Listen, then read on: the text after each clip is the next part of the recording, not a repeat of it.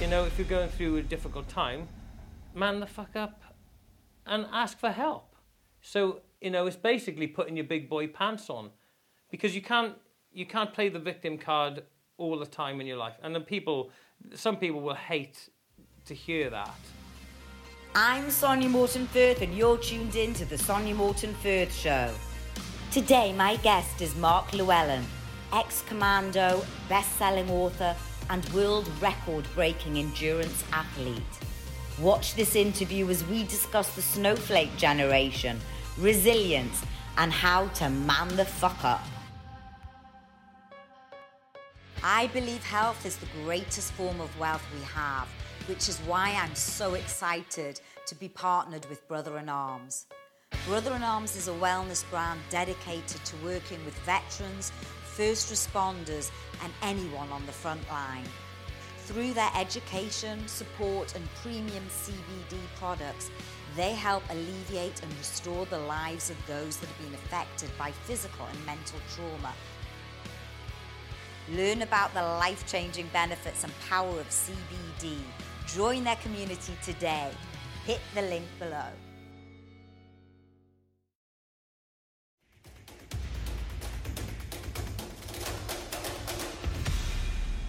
I'm an author of uh, 11 paperbacks, 13 ebooks, um, and they're all on mental toughness. And I also host uh, an evening with Mark Billy Billingham, which is, uh, he's off the Channel 4 SAS TV show, and we go around and he tells his story, and it's just fantastic. I left, my, I left school when I was 16. I had no qualifications. I didn't even go back for my qualifications. Why didn't you go back? I've, I've been wanting to ask that because I read that. I was like, you didn't go back for your qualifications because I knew they weren't going to be good.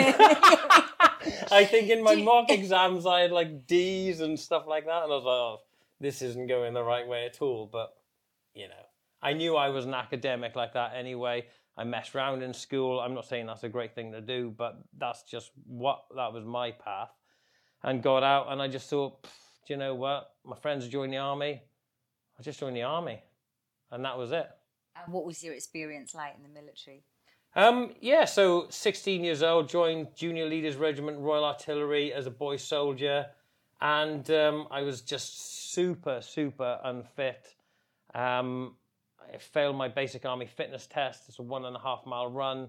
You're supposed to do it in 10 and a half minutes, and I came in at 10 minutes 53, and I hated it, hated running, uh, didn't like physical exercise at all, and, and I was voted fattest person in the troop. And, uh, you know, going on from that, then I just thought, you know, one day I'm to, I'm to be someone special or specialish. Do you know what I mean? Or I'll achieve more than what you think I can achieve. But you've actually turned out to be an endurance athlete. Can you tell me a little bit more about some of the challenges that you've done? Yeah, so I, I uh, after 29 Commando, I came out. I was a bodyguard, lived in Park Lane, London for a short time. Then I became a personal fitness trainer. And then I was just fascinated in people who were the people who fascinated me the most were the ultra distance runners. I was like, oh my God, how can someone run 50 miles or 100 miles or beyond that sort of thing? And it just, go on. I was going to say, had you got a level of fitness though in the army? Oh yeah, I was. Yeah. I was. As a commando, you are a lot fitter than the average person. But this was taking it to a whole new level outside of any army uh, courses. So I just thought that's that's what I want to do. This is the ultimate in fitness and mental toughness uh, combined is ultra distance running. So um, basically, I remember reading about a guy called Ray Mounsey, and he was doing a run in Death Valley. It was like a, it was 200 miles, I think, and it was 20 mile a day. He was in his 50s and uh, he he had a very poorly son, and I was reading about him in the Daily Mail, and then I found out his address. I sent him a check uh, to support his cause, and then I said to him, "Have you got a support driver to go out to Death Valley in California?" And he said, "No." He said, "Are you interested?" And I said, "Yes." I said, "I'll pay for everything." So I got my credit card out. I just put everything on the credit card, and I was like out I went then. We, we landed in Los Angeles and went out to Death Valley. And this isn't no disrespect to Ray or anybody, you know, but when you get closer to the people, you're like, I think I could do it. You know, I'm not saying I'm better than you right now, or, but I think I could do something similar. So then the next year, I decided to go for an organized event, which was the Marathon des Sables. It's like a, I think it's about 135 mile over six days, seven days you get, but you can do it in six days uh, in the Sahara Desert. There, it was it was incredible. But um, I wanted to do a run that uh, was my own design, and like Ray had done, he designed his own Death Valley run. It was an organized event, and then I think it was the year, yeah, it was the year 2000. Uh, I did a 1,620 mile run from Denver to um, San Francisco. So that was Denver, and then on to Aspen because I'd watched Dumb and Dumber, and I was like, I want to go, I want to go there. It looks like a really cool place. and then, but I just mapped out places that were just like cool. I was like Monument Valley. I want to see it. I want to see Grand Canyon. I want to go down to Phoenix, Arizona. I want to go to um, San Diego, go then up to LA, and then uh, finish off on the Golden Gate Bridge, and, and, and that's what I did. Basically, I'd run against a guy called Rory Coleman in the Marathon des Sables, and he held a lot of world records on the treadmill.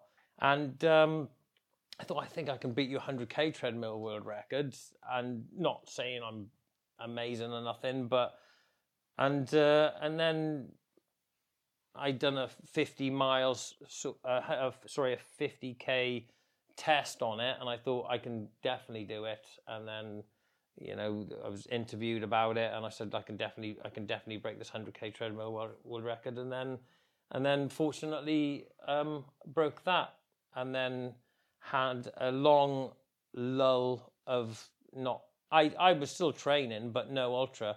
And then in 2014, someone said to me Mark, you got to go on. Have you heard of Strava? And I was like, no. What is it? And they said it's like a GPS app. You got to go on it. It's brilliant app.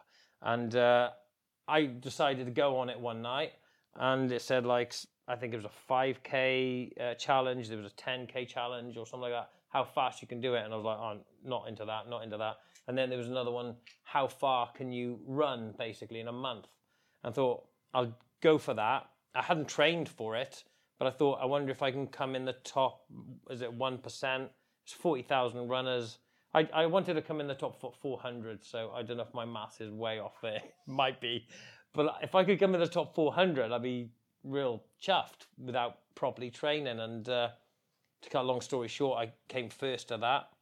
And then I was injured for three weeks. And then the, the January rolled around to 2015. And I thought, let's go for another run and see if I can come in the top 10 in January in 2015 on the Strava uh, Endurance Challenge. And I was fortunate enough to come first again, uh, 51,000 people. So, what were all these challenges trying to, or what did you learn about yourself doing all these challenges? It's just a stupid thing to do, really.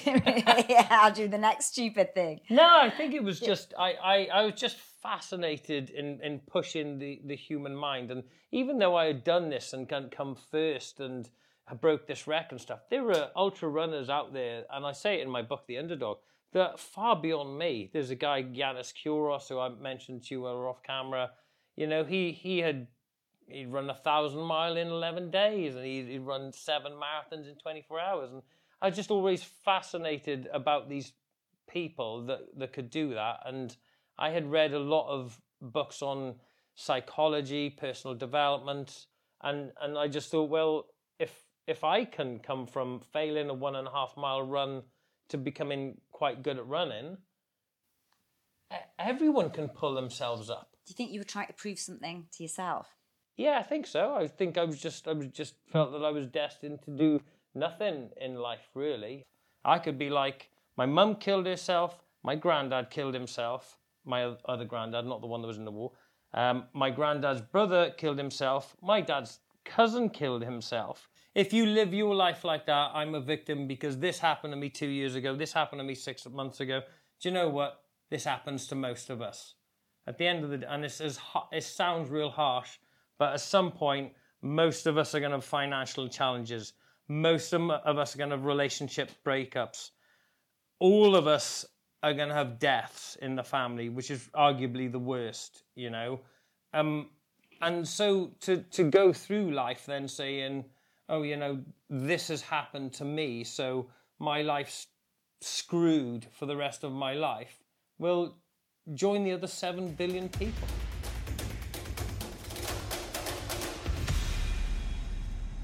They lose their shit even with the title. They're like, oh, you can't say that. And I'm like, well, if you read the book, you know, I'm not saying that if you've just if your mother or father has just died, or if you know, or, or whoever's died, I'm not saying you're not going to go up to someone and say, "Just man the fuck up and get on with it," because life's not like that. You know, I, i have cried over certain situations uh, that have happened to me in my past, and sometimes, you know, if you're going through a difficult time, man the fuck up and ask for help. So you know, it's basically putting your big boy pants on, because you can't you can't play the victim card all the time in your life. And then people, some people will hate to hear that. It's like, you know, and that's what I loved about 2 9 Commando. It was basically you, there's, there's the standard. You, you just, you, you go for it. If, if you're not good enough, then you just sort of cast out. And, and that's, that's, that sounds harsh in, in this day and age. But, um, we have this name of the snowflake generation. Yeah, sure. How do you think that and man the fuck up are going going together. I think with the the whole snowflake thing, it's like freaks. There's there's two sides to it, right? I think there's the side that it, are things easier today than they were twenty in the seventies and eighties.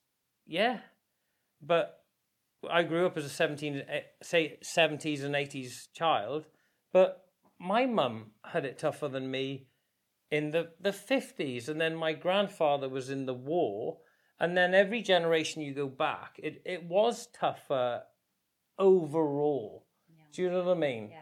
But we're all going to go through our own different challenges. However, the whole, I know, the whole generation, you can't, even though things are easier today in many ways, in most ways, let's face it, we live in a phenomenal country we live in an awesome country. But the other thing, the generation thing, is not everybody is. There's a lot of really, really tough people coming through now. What do you think makes the difference between how you brought up, say, your son, and we talk about Mick, Mick and Liam, um, and a lot of um, young men now, maybe not young men or um, slightly older, but maybe aren't as resilient? Is that is resilience? Is that the the thing that's missing? Yeah, but you can. I think you can gain resilience. Resilience can be gained if you surround yourself with the right people. It's very hard to be mentally weak when you're around a lot of strong individuals. And like I said, there's been times when I've been. Everybody's weak mentally at some stages in their life. I call like I remember just crying on the bed years ago because everything had gone wrong in my life. Um, but then you're trying to claw yourself back up, and I clawed myself up back up through reading personal development books and telling myself that I could make it through this. Self talk, what you say to yourself, makes a massive difference. But the generations as well. I mean, my parents never hugged me and never told me they loved me. And it was just, as far as I was concerned, that was just old school 1970s, 1980s. It is. It's so funny you say that because I said it to my mum the other day on yeah. the phone, love you, mum. And she went, I might not say it to you, Sonya, but I love you too. But yeah. what is it? Everyone keeps saying that to me lately. Yeah. This is my mum saying this to I me. I never felt less loved. I. But we never said it to each. I never, never. said it. Not when I was young. don't with with Leon, my eleven year old son, I'm I hug him, I kiss it, I love you, I love all all of the time. But you know, at the end of the day, you've got you've got you've got to define your own self in this world. You can't just whatever comes at you from the outside, whether it's from media, whether it's from people telling you uh, you can't do it, you're not worthy of this, you're not worthy of that. You just be like, do you know what? I am. If you can do it, if he can do it, if she can do it, if cross genders or whoever can do it. Do you know what I mean? I'm gonna do it. So you've mentioned a couple of, of tools that you use to pull yourself out of that state when you are in that, you know, in the uh, state when you're low. Yeah. Uh, and and you mentioned self help books. Is there any particular books that you can mention or Mm. All any of other? my books, they're Oh, phenomenal. all of your books. I tell you the two, probably the two ones that stand out in my mind um, that I had read were Shad Helmstetter, What You Say When You Talk to Yourself. And um, that's just a, f- just a fantastic book. Zig Ziglar is another great motivational speaker. A lot of his books, Brian Tracy, fantastic. Um, and possibly the most powerful book of all time for not I not not kind of self help. It'll help you get through this world. Is uh, how to win friends and influence people, which may s- some people will be watching this interview saying, thinking you need to read that book again. but it's it's a very clever book, and even though I might some of the titles might come over abrupt, and I'm this real hard sort of nosed person, I'm not really I'm not really like that. I'm very thoughtful and I care about people. But if you're in a hole, right, and everything's going wrong for you, I can't jump in that hole with you. I've got I can pull you out of the hole. You know, I can put my arm around and say, "You you come out."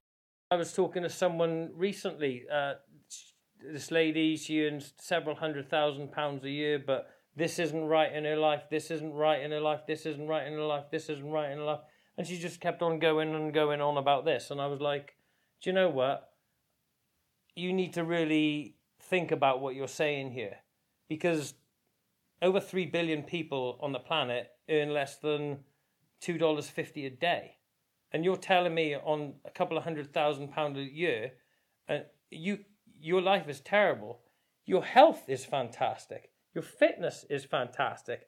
You're beautiful. You're slim. Your your income is pretty good. Do you know what I mean? And and sometimes people just they they just tear themselves down. But so I tell I try to tell people that you it's not that bad.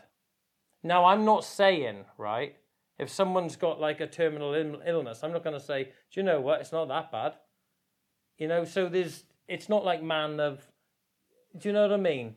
I've had a friend that's just, you know, lost a child. I'm not going to turn around to him No, and do you know? not. Do you No, know what I mean? no, I'd, absolutely, I'd be devastated. I'd be crying my eyes out. But you know, and and when I lost my grandfather and my um my Des, my uncle who who had brought me up and and and and, and this sort of stuff, it was like it's just very hurtful and it's it's just a horrible time in your life. Um, but if you get around the right people, if you feed your mind with the right information, if you tell yourself that you are, you know, you are confident, you are a champion, you are a winner. Now, initially, when I started saying that to myself, it's all bullshit. You can feel like a fraud. I mean, I was running when I before I had failed my one and a half mile run in the army. I um, I was doing one mile runs up this place called the Broadhaven Road in Haverfordwest, where I used to live, and I was like, I'm a good runner. I'm a good runner. one mile, and it was just it was just above walking pace. I'm I'm a good runner. I'm a great runner, and and then I used to visualize myself running with like back in the day it would be Seb- Sebastian Coe, or now it'd be um, you know Mo Farah or um, uh, Kipchoge who just come under the two hour. I, I total bullshit. I was in my mind, and I'm nowhere near as good as them guys at running. Do you know what I mean? But I would just tell myself this. I would be playing this video in my mind about how how good I am, and although I never could reach their sort of heights, I became a little bit better myself. So I did that through it was positive self talk, basically. I mean, there's a guy, David Goggins, who is um, he's an ex Navy SEAL. He just he wrote a fantastic book um, called "You You Can't Hurt Me." I think it's called something like "Oh, Can't Hurt Me." And again, that's very much it's a bit too harsh for some people. Do you know what I mean? But it's like that's where we come from. We live in a harsh world. It can be really brutal sometimes. And if you're not tough, you just pack your well, you know, it's just pack your bags and go home. You know, I'm not going to sit there and and let everyone say how terrible things are when there's a lot of good things in in the world. You know, and what you what you focus on is just be, going to become your reality. So if you're focusing on everything bad in your life, things are going to get worse. And sorry, but they, they are, you know. Focus on the good things in your life. Be grateful. They're going to get better. Hope you enjoyed the show. Remember, there's a new interview out every Monday. So hit subscribe and like, and you'll get it straight into your inbox.